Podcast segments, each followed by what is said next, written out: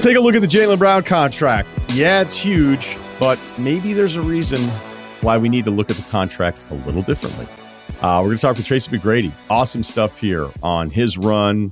I know the Kobe quotes that were going around. I have a Celtic story that I want to ask him about, about them not drafting him. And then, of course, his talent versus the resume.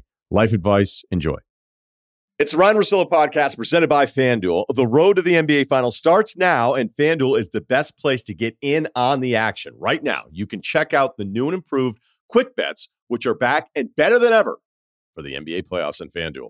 Find what you're looking for faster and easier with more props right at your fingertips. You can check out live bets like three minute markets and exclusive live bets like quarter player props player assist combos, and more. So download the app today and bet with FanDuel, official partner of the NBA. The Ringer is committed to responsible gaming, so please visit rg-help.com to learn more about the resources and helplines available and listen to the end of the episode for additional details. Must be 21 and older. 18 plus in DC and present in select states. Gambling problem? Call 1-800-GAMBLER or visit rg-help.com. This episode is brought to you by Bai. It's Wonder Water. So I was wondering what made Bai so great. And it's actually pretty simple. Bai has antioxidants, electrolytes, and no artificial sweeteners. And the flavors are delicious. For me, it has to be Bai Zambia Bing Cherry. So for flavorful hydration, choose Bai. It's Wonder Water. Learn more about Bai and discover all of the exotic, bold flavors at drinkbai.com. I want to start with Jaylen Brown. We didn't do it earlier in the week when it came out because we were taping, and I, with a contract, especially one this big, the largest in NBA history, I want to be able to go through it, spend a little time on it. And since there's no real other headline for this, I'm going to go ahead and do it. Although, congrats to Aaron Rodgers. So, look, uh, if you read the headline, you go five years, 304 million for Jaylen Brown, which is the highest contract in NBA history. You go, wait, what? A deal that's going to pay him 70 million dollars in 28, 29. And if you ask that question, if you go, well, does that make sense? I think a lot of you would say no. And I get it. If you're in the Celtics front office and you're debating what to do on this extension, you've probably been talking about it for like a year and a half. And you go, do we want to sign Jaylen Brown to a deal that pays him more than anybody else in NBA history? Now, if you're in the front office and you're trying to figure this out going into July, that's not really the fair question. It's not the right question. The right question is if we don't do this, what are the alternatives? And the reality is the alternatives suck. Okay. This is how a lot of players get paid. Not to say that they're not worth it, but it's the problem of the way the cap is constructed. And honestly, I've thought about it for years. Like, is there a completely different version? Could you tear it down and start over? Or there's some other way to have a salary cap where it doesn't feel like, hey, we have cap space. Cool. Now you have to spend it you're like, oh, I don't really want to spend it on these guys, but we're not a good team. And now we've got to pay these guys this much. And now this contract doesn't really make a ton of sense, but we didn't really have much of a choice. Or in the Celtics case, at least Jaylen Brown, by the way, uh, in the Celtics case, it's like, okay, we don't want to do this deal, but if you lose him with the amount of salaries that you already have committed moving forward, you can't just replace him. And I think everybody that listens to this pod knows that, right? But there can become some pretty basic conversations around it where it's like, oh, you can't spend that kind of money on that kind of player. It's like, okay, but you also can't spend anything close to that kind of money on the next player because you're just not going to have the room and you're not really going to be able to trade for him. And if that player is really good, you're going to go through the entire trade thing. And then hopefully there's a few teams competing for that player that's trying to be traded. And there's a bit more of a market. And now you're competing with other people. So it's usually the safest. It's the default position for so many decisions when we look at the financial numbers on a lot of this stuff. Um, my feelings on Jaylen Brown are usually wrong. How, how about we start there? I didn't like him coming out of Cal. I was surprised they took him. When I talked uh, to the Celtics, you know, going back years after he had started turning into something, I was like, what did you see? And I was told, it was like Ainge just kind of looked at the rest of the class and everybody thought it was a two person draft with Simmons and then Ingram. And it's crazy that Jaylen Brown's even in the conversation for being better than those guys. Of course, Murray's in that class as well. Um, although I still think Ingram's really good. They said that they felt like physically and athletically, like he fit this this prototype of exactly what everybody in the NBA is trying to do with these big athletic wings that can also score and defend. And even when he was better than I thought he would be initially, I still was like, I'm not sure who he's going to be. And so I'll just say this: every time he's he's broken through the ceiling of who I think he is as a player, or I, maybe I should say it this way: every time I put a ceiling on him as a player and who I think he could ultimately be, he's crashed right through it. And and I saw the Zach Lowe quote, and it wasn't Zach Lowe's opinion; it was the opinion of one specific front office uh, evaluator who said that the Celtics are paying their third, maybe fourth, maybe fifth best player, you know, $300 million. Now, there's a thing about making points is sometimes when you make your point, you ruin your point. If you don't love Jaylen Brown and you're in another front office, that's fine. And it's now become more of a thing. You know, this thing with his handle has been going on forever. All right. It's always been a problem. Uh, it was a problem last year once Golden State realized it in the NBA Finals. It's like, hey, this guy once he wants to drive, crowd him. It's just really not much he can do. And this is not new, but now everybody's aware of it. And it's, you know, he's just getting whenever it happens, whenever there's a mistake, it's just everybody making the Jaylen Brown going left jokes.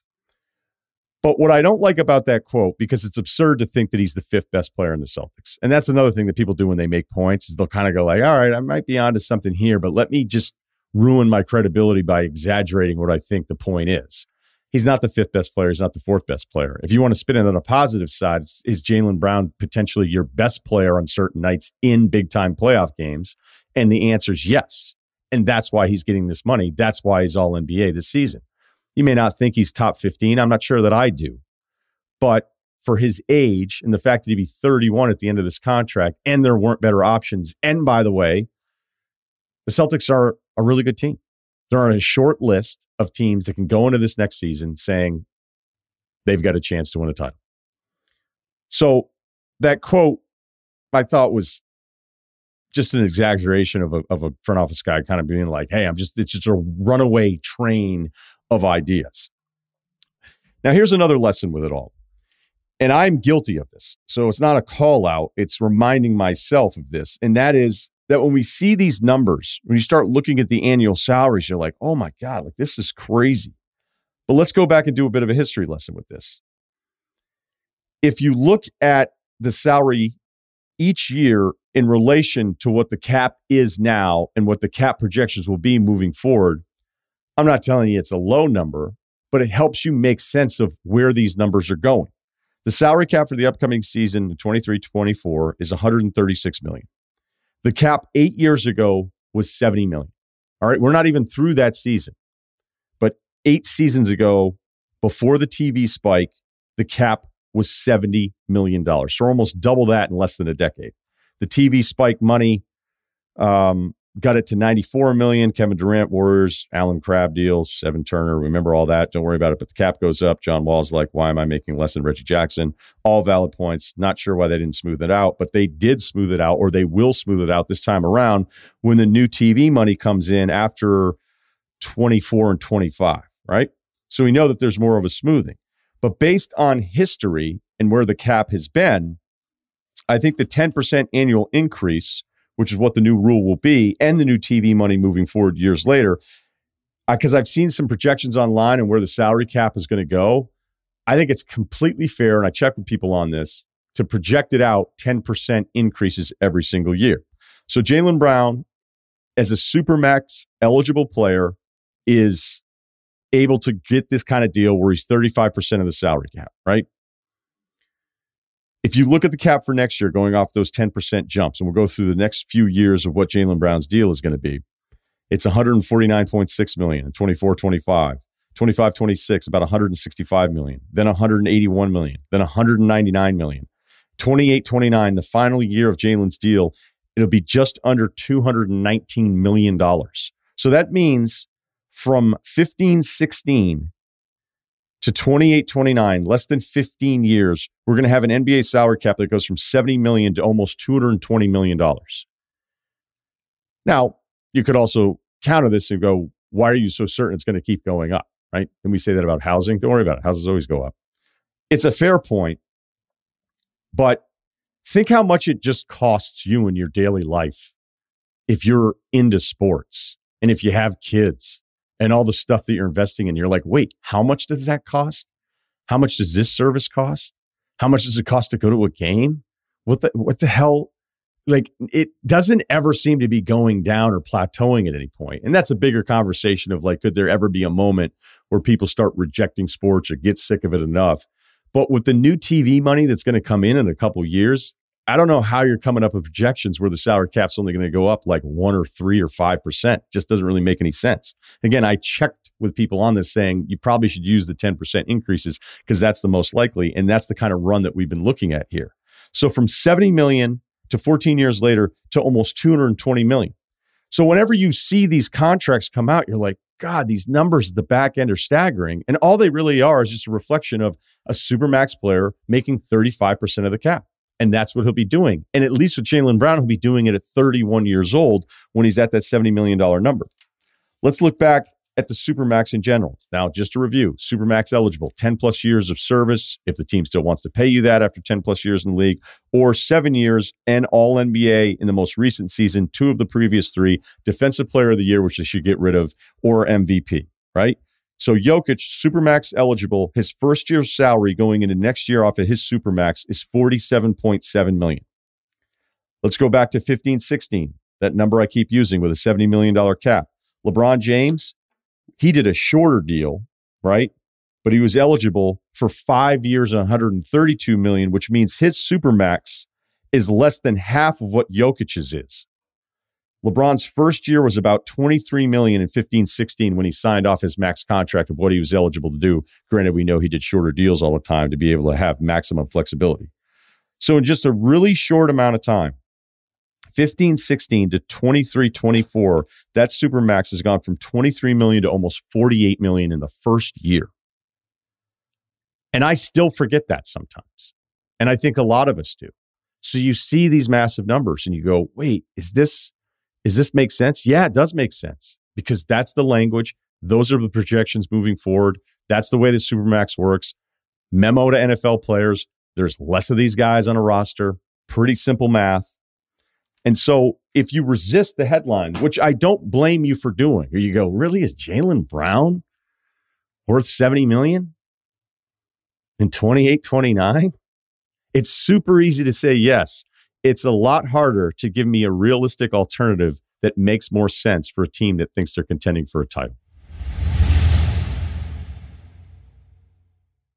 This episode is supported by State Farm. So, look, a little rock hit your dude's windshield on the highway. And at first, you're like, what is that? I'm like, oh, it's just a little mark. Nope. Now, by the end of the ride, it's a big crack. And it had been a while. So, I check out the State Farm app. I go, hey, this is what happened. And the funny thing is, is I was like, do I want to go app first or do I call old school guy? Probably should call. It's like, let's check out the app. Not only did it take a minute to get done, they set up the glass replacement. They told me the estimate ahead of time, said, you want to go ahead with it? And I was like, now I mm-hmm. understand. It's all in front of me, all done. I don't even have to talk to anybody. That's how efficient the insurance game has become. But really, the only words you need to remember are like a good neighbor, State Farm is there. State Farm has options to fit your unique insurance needs, meaning you can talk to your agent to choose the coverage you need, have coverage options protect the things you value most, file a claim right on the State Farm mobile app, just like I did, and even reach a real person when you need to talk to somebody. The app was so good, I didn't even need to do that. Like a good neighbor, State Farm is there. Learn more at statefarm.com. This episode is brought to you by Arby's. You know what I hate? Hate is after lunch, there's all this time before dinner. I hate it. So I'm always like, do I do this? It's like you should. Gain season, throw in a little something extra, an appetizer that just starts hours before dinner.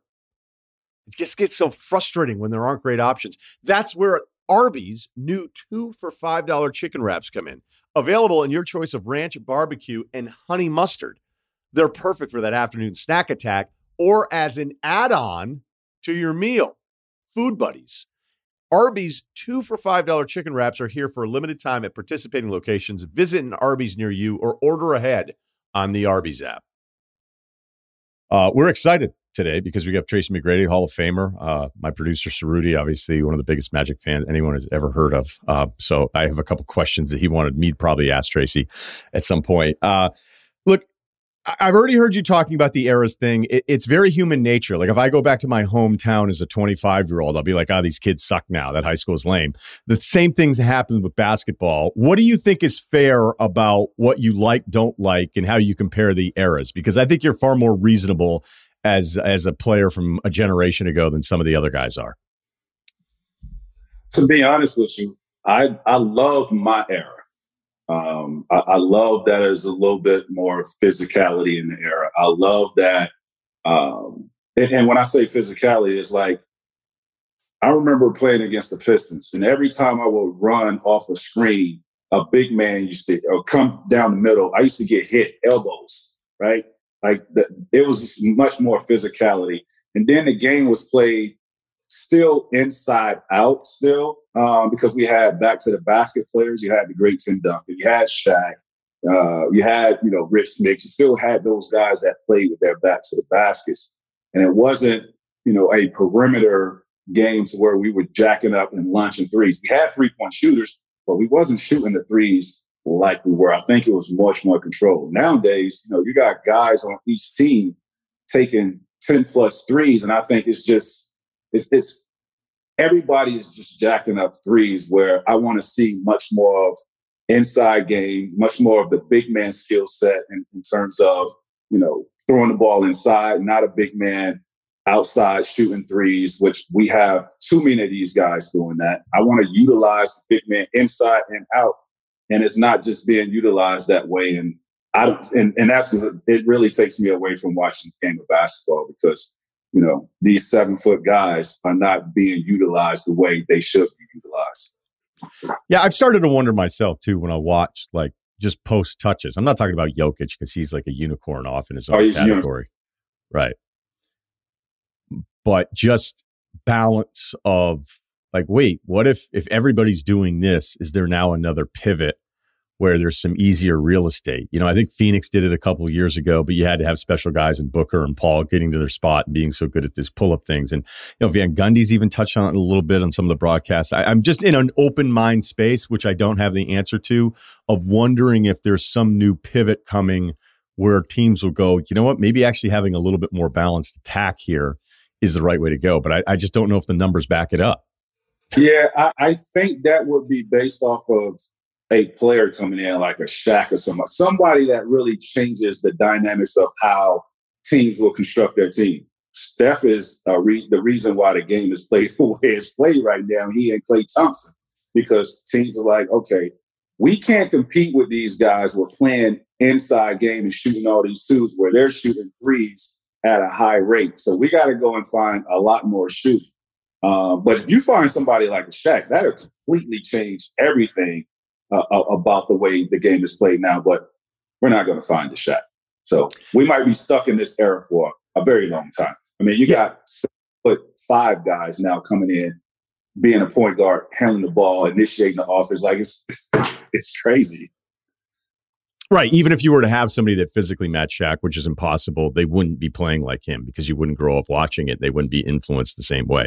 Uh, I wanted to ask you about your start because I have a draft story about you that I know Uh-oh. I've never asked you about. No, it's it's good. It it it's just that there was a team that wanted to take you. I'll just say it because I think I've told a version of the story before where the Celtics interviewed you and they were so scared because you didn't talk. They were like, "We don't we don't know how to draft this guy if he's not going to talk in the pre-draft interview." Now, granted, they had two picks before you went nine. Uh, do you remember? Was it something specific about you? Were you just like, "Hey, man, I'm 18 and I don't have a lot to say, and this is freaking me out"? No, I I just remember um, in college, right? Uh, I was being recruited by Kentucky, and I just knew how hard and, and how tough uh, Rick Pitino was, right? So Rick Pitino had left and become Boston coach, and I was like, I don't know if I want to play for Rick Pitino. and reason being is because my workout, like Rick, that was probably my hardest pre-draft workout ever. Out of all the teams I worked out, Boston was tough. And I was like, I don't want to play for Boston. I'm, I don't, wouldn't mind playing for Boston. I just didn't want to play for Rick Pitino at that time. just, he was just too tough, man. And and and it was uh, it was just you know, finding a way to, uh, I, I, guess, hurt myself and them not drafting me when not talking because I did I did fine in my interviews with everybody else. But Boston, not so much. All right, so you're admitting now, 20 years later, you tanked that interview. I wouldn't say I tanked it. I just do, didn't do a great job of being who I was. That's what I said. That is a great story. Finally, because I remember hearing the story years and years ago, and you're like, you would have had, you wouldn't believe, like he just, he wouldn't talk to us. And I went, oh, all right. And then, you know, at that point, Pitino's going, I can't draft this guy. I can't. I some, my, go ahead. Listen, I'm 18 years old. I had some instructions coming down that was from, that was over me. How about that? I okay. didn't know any, right? I didn't know any, but I had instructions coming down from other folks. I was influenced, if that makes sense, right? Yeah, no, I know exactly what you're talking about here. Agents going, you don't want to go there, and you're like, hey, after that workout, I agree with you. Uh, do you do you look back at that time because I, you know, what you did is really special, and you know, still for a perimeter guy coming out of high school, it was still a little weird. You know, I remember Kobe taking a ton of criticism because it was like, wait, who do you think you are? Uh, because we just weren't ready for a perimeter guy to do something that Garnett was doing that hadn't been done for a couple decades. Uh, what's your uh, was there a stressful moment? Was there like a last minute decision on it? Like, what do you think is the thing you remember the most about that time leading up to being somebody coming straight out of high school? I remember um, that my mindset was set on going to Kentucky, right? And it was really like the last hour, last minute of deciding to make myself eligible for the NBA when Adidas came in and gave me $12 million. So I, college was out of the question. So now I get drafted, you know, to Toronto and probably I'm glad I, I went through it because it showed that I can handle anything, even with being criticized by my head coach. I mean, we used to butt head all the time. And I really didn't get that much playing time my rookie year. So I was frustrated and and, and really just getting dejected and and and and uh, was questioning my decision. I'm human. I'm 18 years old. I was questioning the decision because based off of you know the criticism coming from my coach and that inconsistency coming from my coach and no structure. So it was very challenging, but I'm glad I went through it because it, it really showed me the mental fortitude that I had as an 18 year old to, to move forward. Um, but yeah, it was some challenges that I really had to go through that definitely made me stronger moving forward. And, and on top of that, having conversations with Kobe, who went to it through it prior to me going through it, you know, having those conversations as well really helped me get through it. But, you know, I didn't question my abilities to play on that level. I questioned the decision because of what I was going through. Yeah, it was like 18 minutes a game. Granted, you're losing a million games, and yeah. you know, I I know that obviously you're related to Vince as well, but it felt like back then, uh, the American guys, the younger American guys, really ch- were just they didn't love the idea of Toronto. well, I'm from Florida. I didn't know anything about Toronto, but the um, the, the Blue Jays, and I went to a lot of hockey games when I was up there. Um, no, it, it, was me, man, just really trying to figure out the coach. You know, kid, 18 year old kid moving to Toronto by himself, don't know anything about the city. You know, it's, it's 20, 10 to 20 degrees outside. I don't deal with the cold. Can't drive, drive in the snow. Never did that before. This is all, this is all new to me. But, um, you know, my second year was much more enjoyable because I, we drafted my cousin Vince Carter. I had a lot of veteran players that really showed me the way. And, you know, from that point on, it was just like smooth sailing. But my first year was, it was brutal, man. I, I when you hear that I slept 20 hours, 18 to 20 hours, I was really sleeping a lot because I was still growing at the time too. So I heard this week, and you were talking about you couldn't understand Harden's trade request. We could probably go on and on and on about Harden. Um, I've talked about him already too much because I just at some point I'm kind of like, all right, I'm out. That's just to update you. The audience is like, oh, here we go again with Russillo talking about Harden. But Barkley's like my favorite athlete of all time. And I'll admit there's times with Barkley, like I don't have a counter argument to him deciding like I want to go to Houston. Okay. Because that's, that's nineties ring chasing. Uh, even though I love the guy. How do you compare you wanting to move on from franchises to how modern players are now requesting trades? Well, I think if you look at my uh, four seasons in Orlando, I was projected to play with Grant Hill.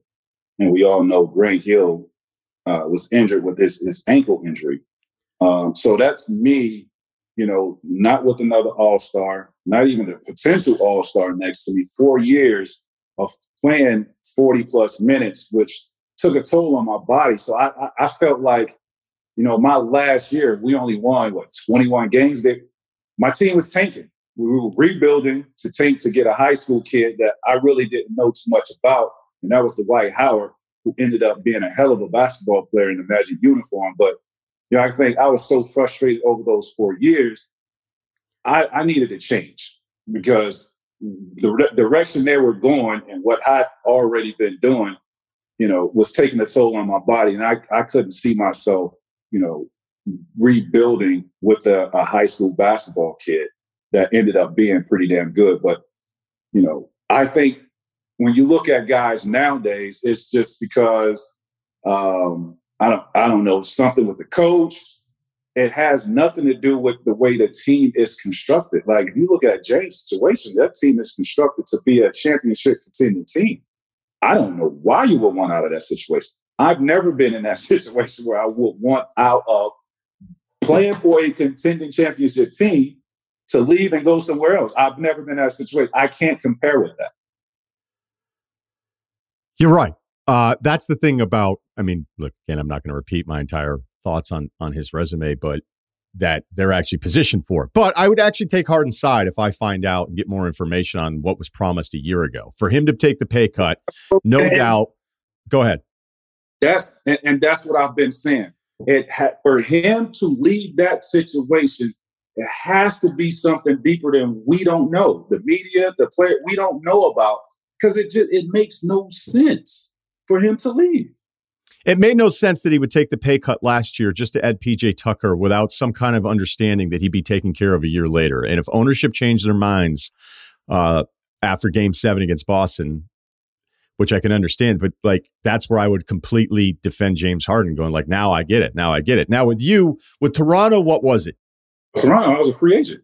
Like, it, you know, this is this is me um, having the opportunity. You're talking about a Central Florida kid and favorite player, I'm 20 years old. My favorite player was Penny Hardaway. He played in his uniform. I used to drive by this arena often in the summertime where I played um, summer basketball. So Orlando, Toronto competing with, you know, my hometown team, um, a, a, coach in Doc Rivers at the time, who was a great young coach that just won uh, Coach of the Year, I think it was.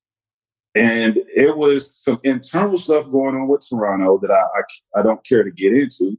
That's all that was. That has nothing to do with, you know, me and Vince not being able to coexist and none of that. It was just, it was a hometown kid going home. Right. So free agency because of the grant plan. Remember Duncan, there was the Duncan rumor too. There was all sorts of stuff. Go ahead. Don't get me started on that. Like that that interview of uh, Grant Hill talking about, you know, the time we were recruiting or Orlando was recruiting Tim Duncan and himself, and the nail biter that you know sent, sent me back to to San Antonio is just it breaks my heart that we could have had Tim Duncan. Uh, it would uh, break my heart too to not be able to be his teammate if I thought at some point because I think he's like the greatest teammate of his era. Yes, uh, okay, so let's right. Let's go to the trade part of it after the free agency plan to Orlando. Um, that is Houston. You've got some things in place already. How did that feel at the time? Because then it, you know, at that point you're like, okay, I at least feel like I have a strong number two. You've got Van Gundy there in the beginning. What went into that? Yeah, so what went into that was the, the first when I first had a conversation with Jeff Van Gundy, because I'm coming off of two scoring champs, championships. One of the first things Jeff Van Gundy told me, he was like, I'm, I'm excited that, I mean, this is not worth word, but, you know, excited to have me a part of the team. And he told me I wasn't going to lead the league in scoring. That's, that's what he told me.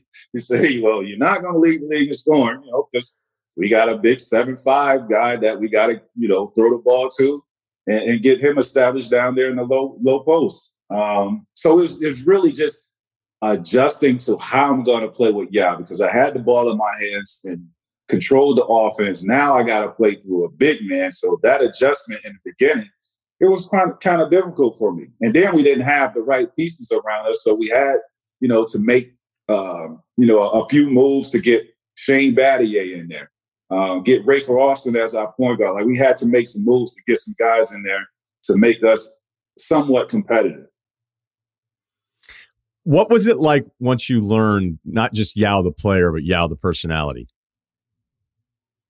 Um, I was I was thoroughly impressed with how fast he really grasped the culture and, and, and really um, picked up our language you know, because when he first came in, he had a translator.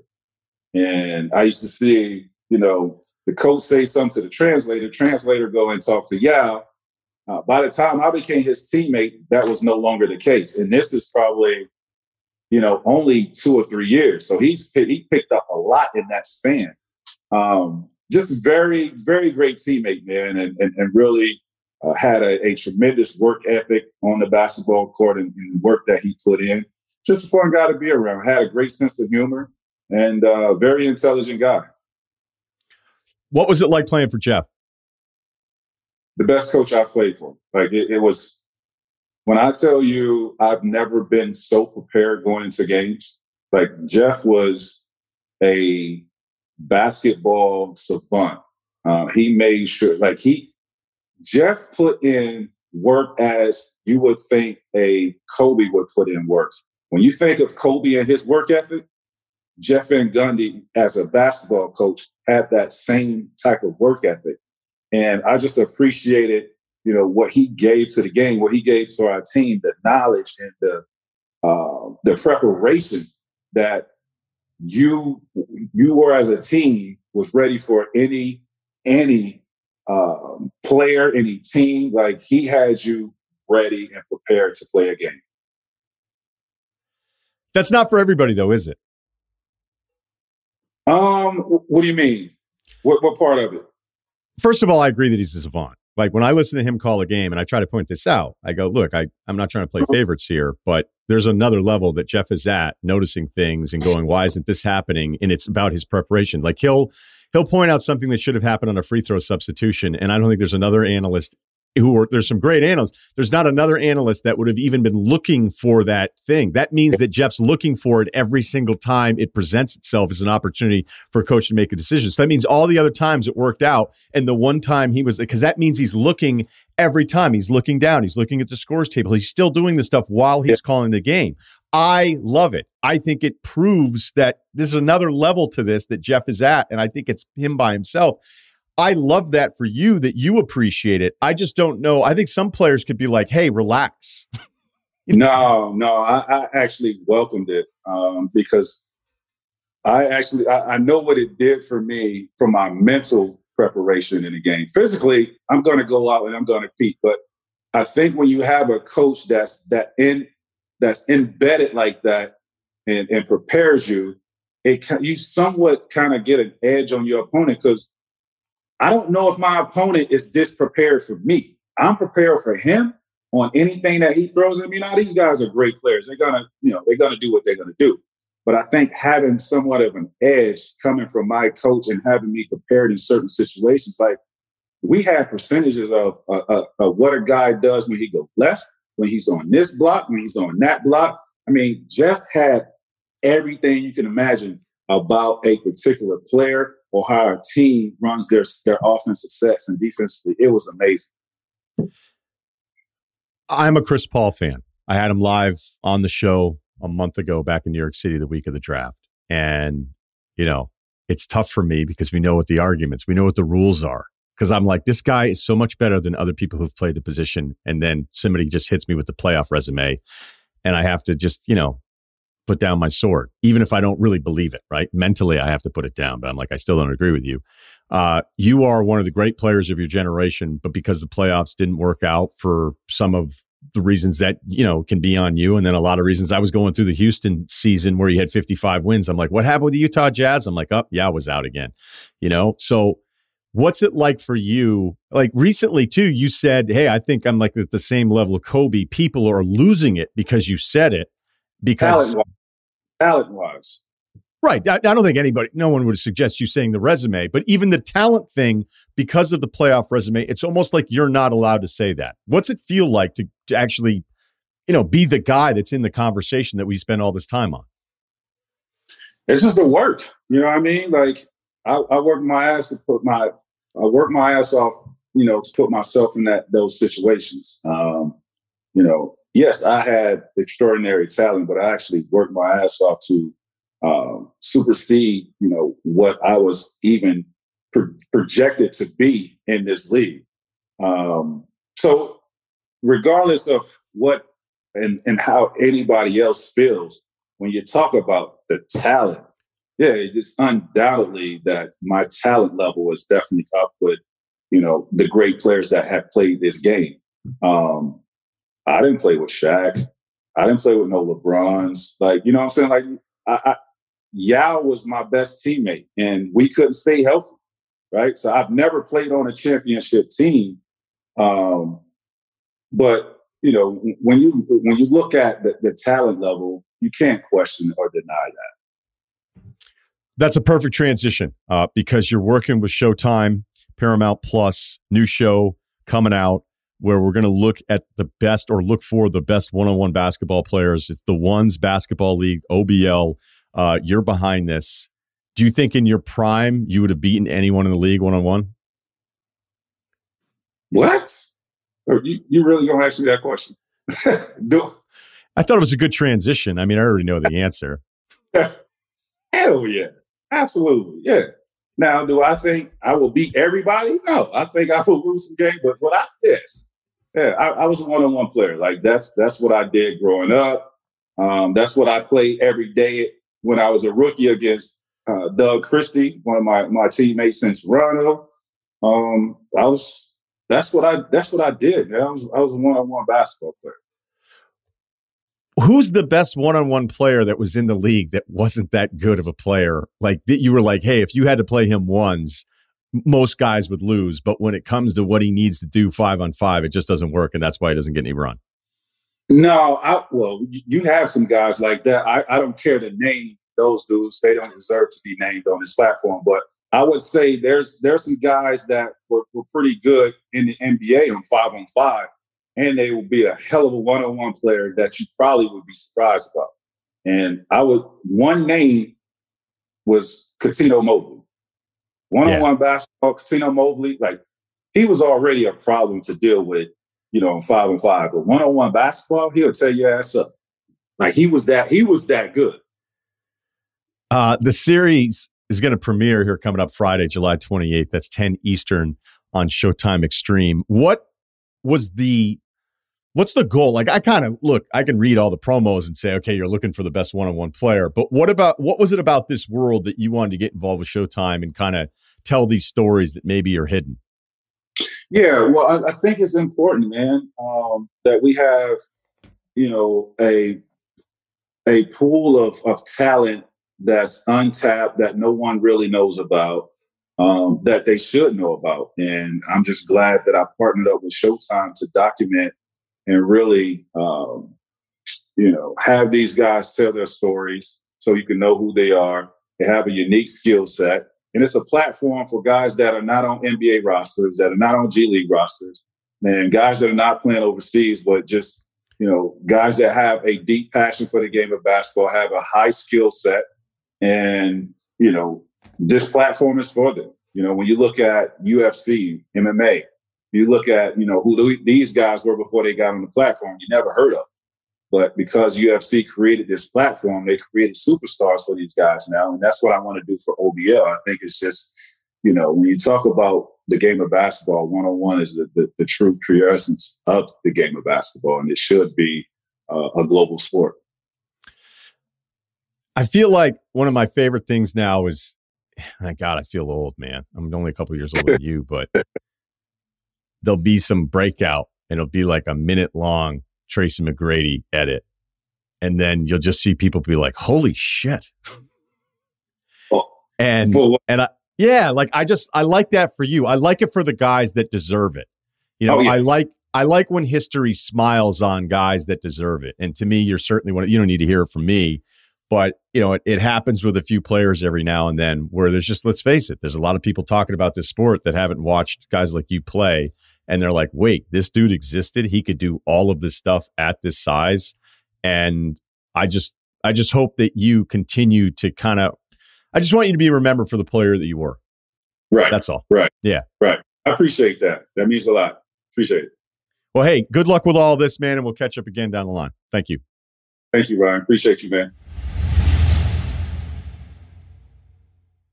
Apple Card is the perfect cashback rewards credit card. You earn up to 3% daily cash on every purchase every day. That's 3% on your favorite products at Apple, 2% on all other Apple Card with Apple Pay purchases, and 1% on anything you buy with your titanium Apple Card or virtual card number.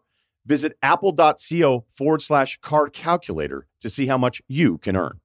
Apple Card issued by Goldman Sachs Bank USA, Salt Lake City branch, subject to credit approval. Terms apply. This episode is brought to you by Hulu Plus Live TV. Looking for a better way to watch live TV? Stream your favorite sports and shows on over 95 live channels with Hulu Plus Live TV. Get access to Hulu's entire streaming library, Disney Plus and ESPN Plus, all in one plan. Start your free trial of Hulu Plus Live TV today. Live TV plan required. Restrictions apply. Access content from each service separately. Learn more at hulu.com. You want details? Fine. I drive a Ferrari 355 Cabriolet. What's up? I have a ridiculous house in the South Fork. I have every toy you can possibly imagine. And best of all, kids, I am liquid.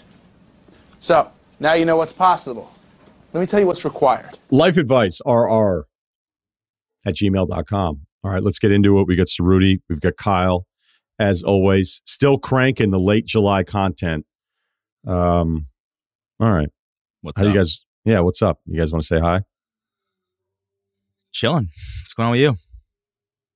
nothing man I'm going to to, uh, Sweden in a couple days, but my uh, well, a couple weeks, and my What? passport is not situated. Oh. And, oh. uh, so we're we're rolling the dice heavy here. Wait. Um, I had this problem. So is it expired? So yeah, it expired in 2021, and I was like, "Where the fuck am I going?" That's fine. And then it was like, "Oh wait, I'm going to do you know Swedish jury duty." So I'm like, "All right, I gotta get I gotta get ready to you know get ready to go here." And uh, I sent it out. I, I I went through the whole thing, but I forgot to put the passport in. And I sent it out like five weeks ago. I got it back like three weeks ago, which is actually good because they're so backed up. They were gonna keep it for ten weeks, and I wasn't gonna. It's just I wouldn't even have my old passport to try to do the emergency thing. So. Uh, I, I'm doing the emergency thing. Um, there's like 26 federal buildings that you can go to in the country. There's one right in Los Angeles, which would have been nice. But the first leg of my trip is going to be like uh, almost two weeks in Poughkeepsie, and then I'm going to go to Sweden. Uh, so it's technically not my international travel. So I have to. I think I'm going to be going to the Stamford, Connecticut office uh, in a couple in like a week or so to try to get this all straightened out. Otherwise, I'm going to have to cancel a bunch of uh, European flights that I'm not sure are cancelable, and hopefully Spotify Wait, I was- won't garnish my wages. I've got a guy though. I've done this before. Uh, You so got a guy. we- We'll, we'll talk offline. But Okay. yeah, so I this is like two absolute years ago. power over here Yeah, this is and actually shout out to, to Stefan, also works at the Ringer. He had the same issue and he used my guy and he got the passport quickly. Now you're cutting it real close, um, real they- real close. they won't talk to you in the emergency the emergency passport people won't talk to you unless you're 14 days away from international Yeah. travel But the issue is, I think if you go to one of those places, they might not. They only have like a certain amount of slots. I think so. You might just be shit out of luck. But here's what I did. I, I found this like sketchy website online. Um, Great. I read Love a couple that. reviews. we're talking passports love sketchy I- websites I was supposed to go to Tulum 2021 with Maddie, my wife, Yeah. and uh, couple, but maybe like a month or two before, I was like, oh, like my passport is definitely expired. And I go to the website, it's like seven weeks to get your, you know, 7 Mhm. whatever. It was way, I was way, it did, the math didn't add up. Is what was basically what I'm saying. And uh, she was not super pumped about that, so I had to figure out a solution. And I found this random website guy who I paid him like a couple hundred bucks, and he got me a passport. in like A real weeks. passport, like A real passport. Is Three it, weeks. is it Hey, one man, I went to- like I went to Mexico. I'm just saying, I went there. I guess we'll find out when I go to All right. Europe. But yeah, so uh, yeah, we'll talk offline. But this guy, he hooked me up, and he hooked our guy Stefan up in the in the in the May Stockholm trip. So okay, all right, you just got to pay. You got to pay like a couple hundred bucks.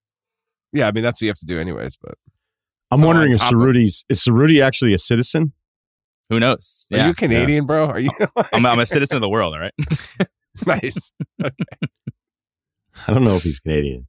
He would have been he would have been more preachy about COVID. I'm definitely not Uh, Canadian. yeah, no, there's no way. Wait, did you say you had jury duty? I know you don't have jury duty in Sweden. It felt No, like that's how the, cel- it's the just- I've- sentence was. Uh, Yeah, I've been joking. It's sort of like an offline joke that you guys don't know about. I've talked to Ceruti about it. It's just like I pushed it off the Swedish trip, the intro days. I pushed it off like four times because every time it's like in the middle of basketball seasons, in the middle for of football season. by the way. Yes, right? yeah. This is to meet. Yeah, I'll this be is there. to go to like seminars and stuff. So Wait, you're going Um, to Sweden too, Ceruti? It's like uh, I'm think I'm I'm actually going to Portugal before too. So what's up? But yeah, it's gonna be a nice little trip. Wow. I heard they boys- love Americans over there. So I really would like to go. I'd, heard like you know Americans like rock stars over there. So I'd also Rock like to go stars. since I'm going to be there. But yeah, well, my buddy was a black American, so maybe he had like a little, a little extra flair going to him. But he was like, "Yeah, dude, they love Americans over there." maybe. Okay. Um, I don't know if that's usually a thing uh, in other parts of the world these days. Yeah, we love. I'm not saying That's what I was saying. I was surprised. I was Swedish- surprised, but he was like, "No, dude, they fucking they love it. They're asking you a whole bunch." Let's just put it this way. I don't think your friend's wrong. All right. So I'm I'm agreeing with Okay. uh with Kyle's black American friend. All right, cool. Fair. All right. Let's go. All right. Um here we go. Five nine one fifty pushing forty. Oh, okay, age. I was like pushing 40 pounds on the bench. Hmm. That's hard to do unless you're using a 35. All right. NBA comp, Tiny Man's Todd McCulloch. Oh, wow. All right. Yeah, smaller than Todd. Moved to a new city, trying to make new friends. Good fucking luck. I'm on a thread with two new friends, friends in quotes, who I've met through my wife's friends. One of them has been welcoming, the other sort of cagey. The welcoming one invited me and cagey guy to a sports game. Both of us responded too slowly, so friendly guy bought tickets for him and his wife. When I responded to the thread, I asked the other if he wanted to sit together. Here is how the chain transpired. um, all right, so I think initially they're looking at the prices of tickets. Tickets in that section are selling online for $54 a piece if you want to go together. Friendly guy says do it. Cagey guy says one ticket purchased. Based on that response, I pivoted and found another dude who I'm friendly with to join me. What do I make of this? It is clear Cagey guy doesn't like me, or is it clear Cagey guy doesn't like me? Do I blackball him, give him the cold shoulder when I see him at social gatherings, confront him about it? Sagely guidance, especially from Kyle, would be appreciated. All right, so you might be thinking into it a little too much. Okay. It, it's obvious that it feels like if you've already called them cagey guys, something happened before this. A couple things may have transpired where you felt like, okay, this guy isn't as friendly. Um, it doesn't sound like it's the Midwest.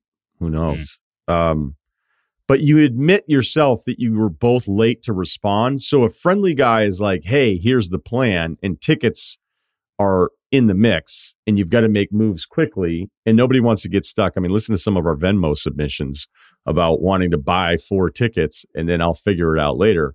But both of you responded later, and then you think the guy doesn't like you because people didn't respond soon enough, and he just went ahead and bought one ticket on his own and didn't invite a guy he barely knows, who again, he may not like you.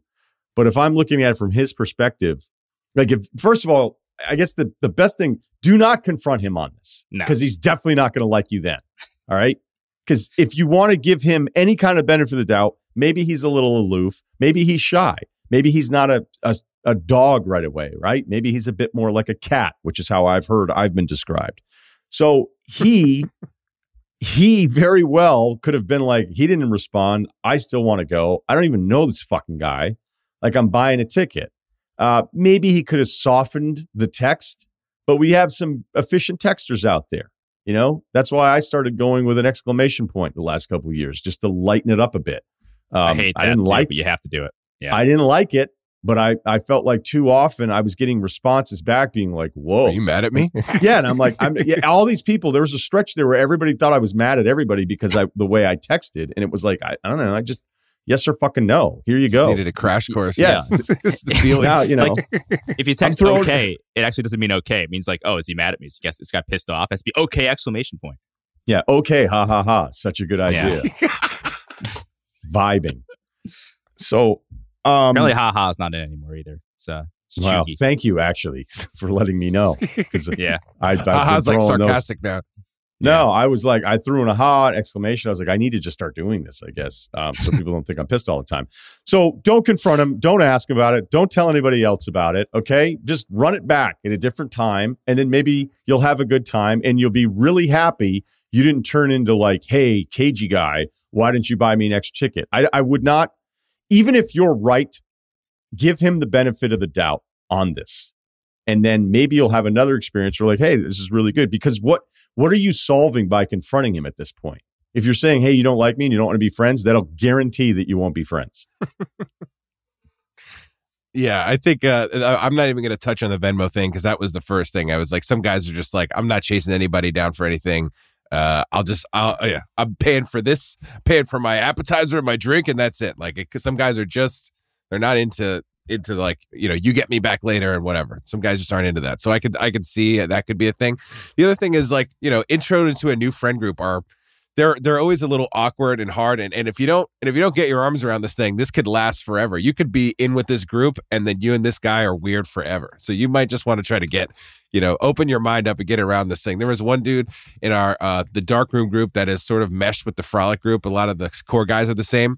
One of the guys um in the frolic group his name's danny bumba uh, i don't think that's actually his last name but the first couple times i saw him he would wear a neck brace just for like for a joke and I was like, what the fuck is going on with this guy? And for like, for that reason, I just sort of like, I just sort of backed off for like, I don't know, almost a full year. I was just like, I'm not really, not this acknowledging this, dude so much.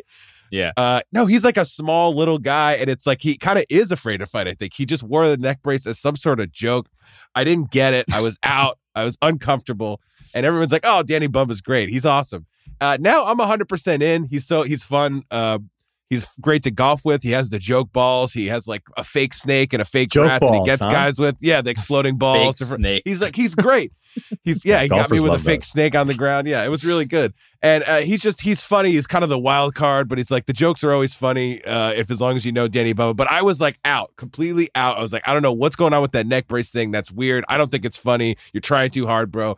And it's just like it, we just kind of never, you know, we never kind of meshed. And then uh, one day I sort of got it, but I lost a year of Danny Bumba. I could have had a really good year of Danny Bumba, and that was my, you know, that was my 2021 uh, that I could have just had better if I just if I was opened a little bit and got my arms around this new friend thing. So I I I don't don't take the one little thing and be like, all right, he's out on me, I got to be out on him. Just you know, try a little harder. That's all. yeah. But the point is, you like you didn't confront him and be like, dude, what's up? What's the deal? And make things even more awkward. You just kind of let it play out, and then you Yeah. guys ended up being friends. So that's what this guy But should 100 percent do. Yeah, or even just try to forget that. If I could just if I could have looked past the neck brace into the man inside, I think I would have had a you know I wouldn't have taken so long. Is my point.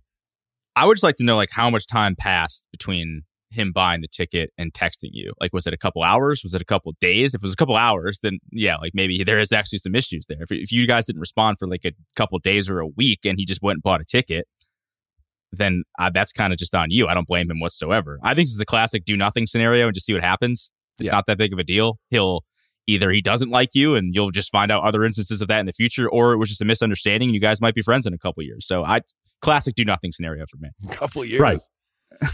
Well, Slow playing this one, huh? yeah. Three years are going to be roommates. Well, it took a year for you and Johnny Bumba or whatever his name is to, to, Danny to. Danny Bumba, whatever.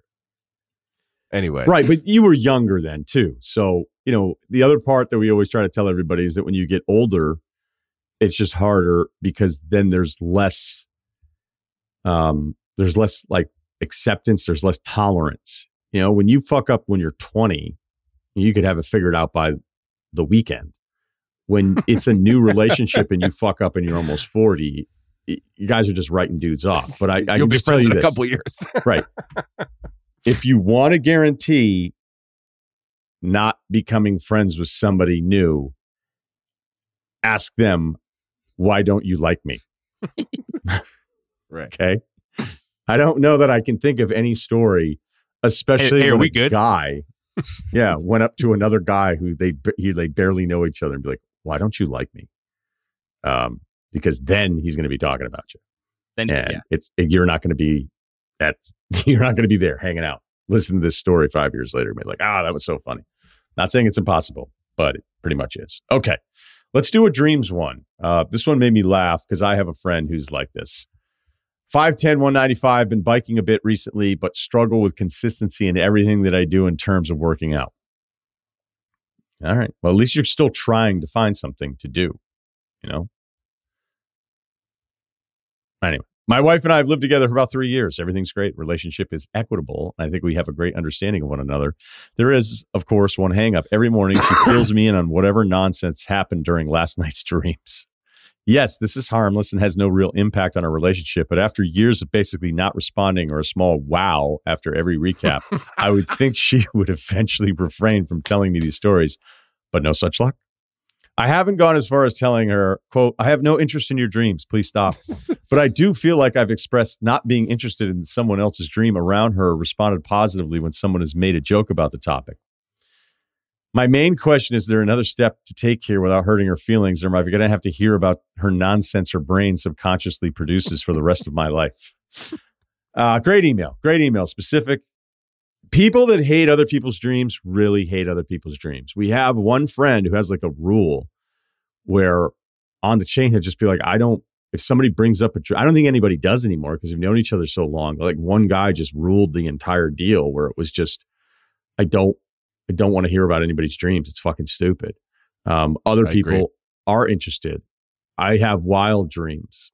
Sometimes I'm like, oh man, but then I go, who you gonna call somebody and tell them about this? I mean, I guess it was what a wife or girlfriend would be, you know, be like, hey, here you go. And then even if I had these incredible tales to to retell, to do it every morning, like that would suck. So you mentioned like one thing came to mind. You need to find a way to be so aggressively anti dream in front of her that's not a direct response to her explaining her dreams that maybe it comes out, that it comes out that way. Because first thing in the morning being like, hey, stop telling me about your fucking dreams is not the move. And you're smart enough to already know that. Um, I would throw on Inception and bitch about it the whole time, which is tough because I love that movie. Simmons on a rewatchable the other day, he he was like, ah, I don't, eh. like not a dream guy apparently. Uh, Nolan That- Zag guy.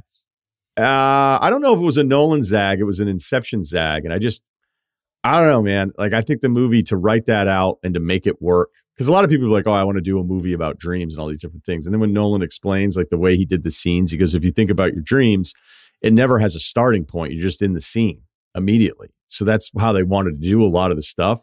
Like when they have the traffic scene in the rain and then the train, I'm like, I can't believe that everyone doesn't appreciate that and realize how special it is. How are you going to talk are- shit about this then? How you going to? Right. How's he No, going to no. talk shit about this masterpiece? well, I'm not telling him to do it because I think it's Rudy and I are on the same page. Like I, I'm not a message board guy. When I saw it in the theater, I wanted to go on a message board and talk about the movie with other people. That's how fucking like I just was floored by the whole thing. However, don't use any of those. Just start bitching about it. Like, oh wait, they just they go to some guy and sleep in his basement like oh they just have to ha- they have a briefcase of dreams in here. And then you know when it's getting later on it's like oh we're in another dream? Give me a fucking break. Oh now now we're a swat team in the arctic?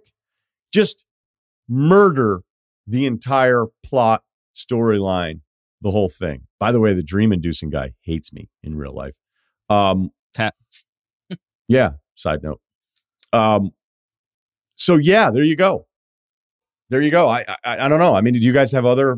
Do you have to deal with this? I bet your wife tells you about her dreams, Kyle.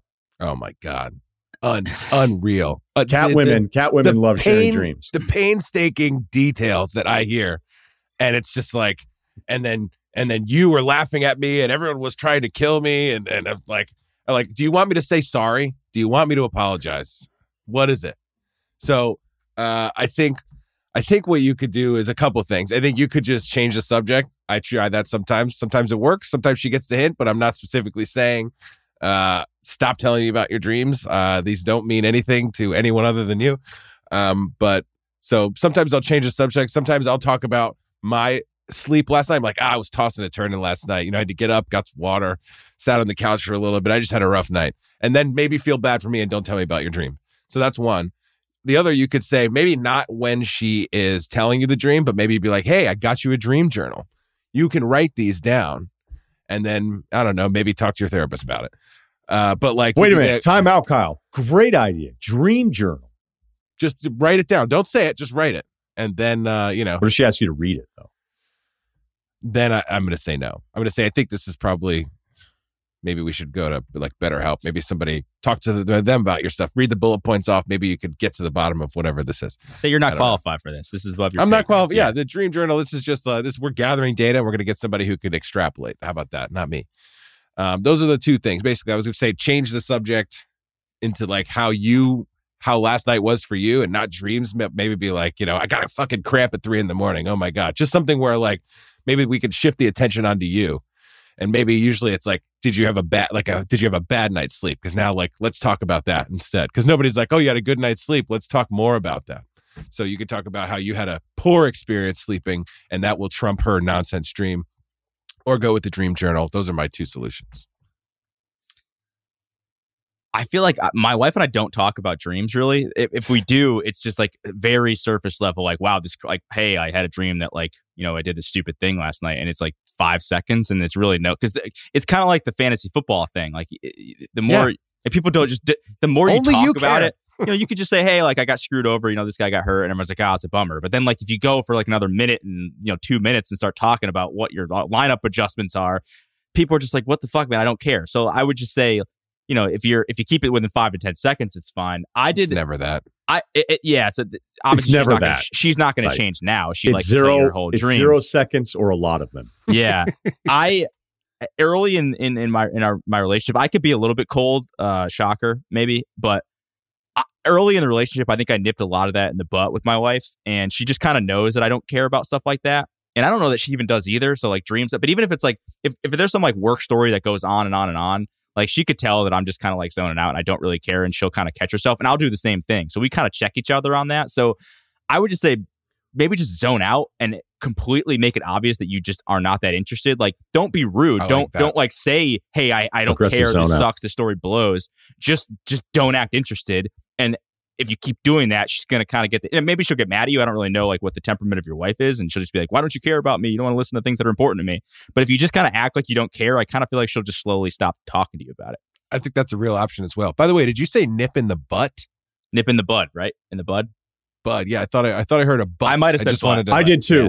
I did too. All right. I left it alone. All right. My bad. I know it's bud. I just you know it's a slip up. It is what it is. I Hey. appreciate you checking me on that though. Yeah, you got because it. it was just it was going to be really weird if it's like 30 years later you went, it's what? It's bud? Which happens. It does It happen does. to people. There's still a couple does. words every now and then that I'll say. I'll be like, what? Um, so yeah, uh, no, no, no foul on that one. I also think having a couple kids probably eliminates a lot of this stuff where you just be like, hey, don't have time for the recap now. we got 30 minutes till Yeah. eggs need to be on the table right now. So Yeah. Right, right. Whatever hut you were living in with your high school classmates, you know. And then you kept trying to punch the person in the face and you were missing and they were sitting right there and nothing was happening and you just you were, it was like a magnet opposing magnets and the, the fist just kept going side to side and you couldn't hit the person no matter how hard you tried. Um, and oh, you had a test that you hadn't showed up to class for. in a way. Uh, you know, like I get it. I, I don't think I don't think I'd want to listen to it, and that's why even though I don't even know, I, I Christ, I call Ceruti about everything. We're not at a dream level. No, no. No, and we're not going to get there. how many years does the pod have to be off the air before you start calling him? how many years do you have to not be doing a pod before you calling him and, and informing him on your dreams? In, if in five or six years I'm calling Ceruti in the morning to recap a dream, things have gone really bad for me. It's tough. Yeah. All right. Yeah. And at that point, I don't expect Ceruti to answer. Sometimes I tell him now, like, don't answer, don't call back. I just had an idea. I do remember now my wife one time did hit me with the hey, like I had a dream where you cheated on me, Oh, and uh, and my I think my direct response is like, what would you like me to do with that information? And t- again, she was like, it wasn't like a hey, I'm mad at you thing. It was just like, all right, and then we just kind of moved on. So I think your wife either kind of just wants to get bogged down in that kind of stuff, or she understands it doesn't care or it doesn't matter. There you go. When I typed in the the dream thing to find the email, there was something that said I had a dream about Ceruti. Well, do we dare just Sure, yeah. kind of nervous. I just woke up from a vivid dream. I was in attendance at the U.S. Open, golf, not tennis. I was sitting in a hole in the back um, when Billy Horschel hit a shot which impacted the green and called for a ruling from a course official. Who did they call over? Known golf guy Steve Ceruti. Ceruti displayed a masterful command of the situation before bizarrely putting Horschel's ball in. Oh, putting Horschel's ball in an awful spot, basically right in front of an extremely slow portion of the green, nowhere near where Horschel's ball originally was, but no one said an ill word though. Such was the respect Ceruti had on the course. Horschel did not save par. Ah, I like Horschel. That sucks. I wouldn't do that to my guy. No one rules challenged rules, you. You know, rules are rules. I've, I think I've- that's I- that's, that's awesome. a complimentary recap. Really, It I do kind of love that. This guy has such respect for you that subconsciously you're just in charge of shit. Everybody at the U.S. Open is like, Ceruti knows what's going on. We, this guy's trustworthy. He knows where the ball is supposed to go. Actually, that actually takes me to another little side thing. Remember a couple, what was it? It was probably like a couple weeks ago, maybe a month ago or so. For some reason, we were talking about golf. And, you know, I was talking about how like I played in high school. I was pretty good. And you asked me like what my best score was. And I think I said I shot in like the mid to high, mid to high 70s was my best score. Um, and like a bunch of dudes after that would hit me up and be like, You're a liar. Like, no way. You don't realize how good that is, blah, blah, blah. I'm not saying that I could shoot that right now. I'm not saying that I could shoot that consistently, but that's what, what, what my best score was. I think it was like a 78 or a 79. Um, anyway, I tell the story. Two weeks ago, I played golf for the first time in a year and I shot an 83. So those guys could fuck right off. Humble brag for your boy. It just shocks me that you would say you did something well or something that deserves recognition and that people online would just tell you you didn't do it. So I'm mad at Uh, myself for even being mad about it, but it did piss me off. I'm like, why would I lie about that? I don't care. Anyway, yeah, you wouldn't you wouldn't look, you just wouldn't. I know you and you wouldn't. And congrats on the 83, not playing. All right, that's life advice. Hit them straight, boys. thanks to Kyle. Thanks to Steve. Ryen Russillo podcast your Spotify.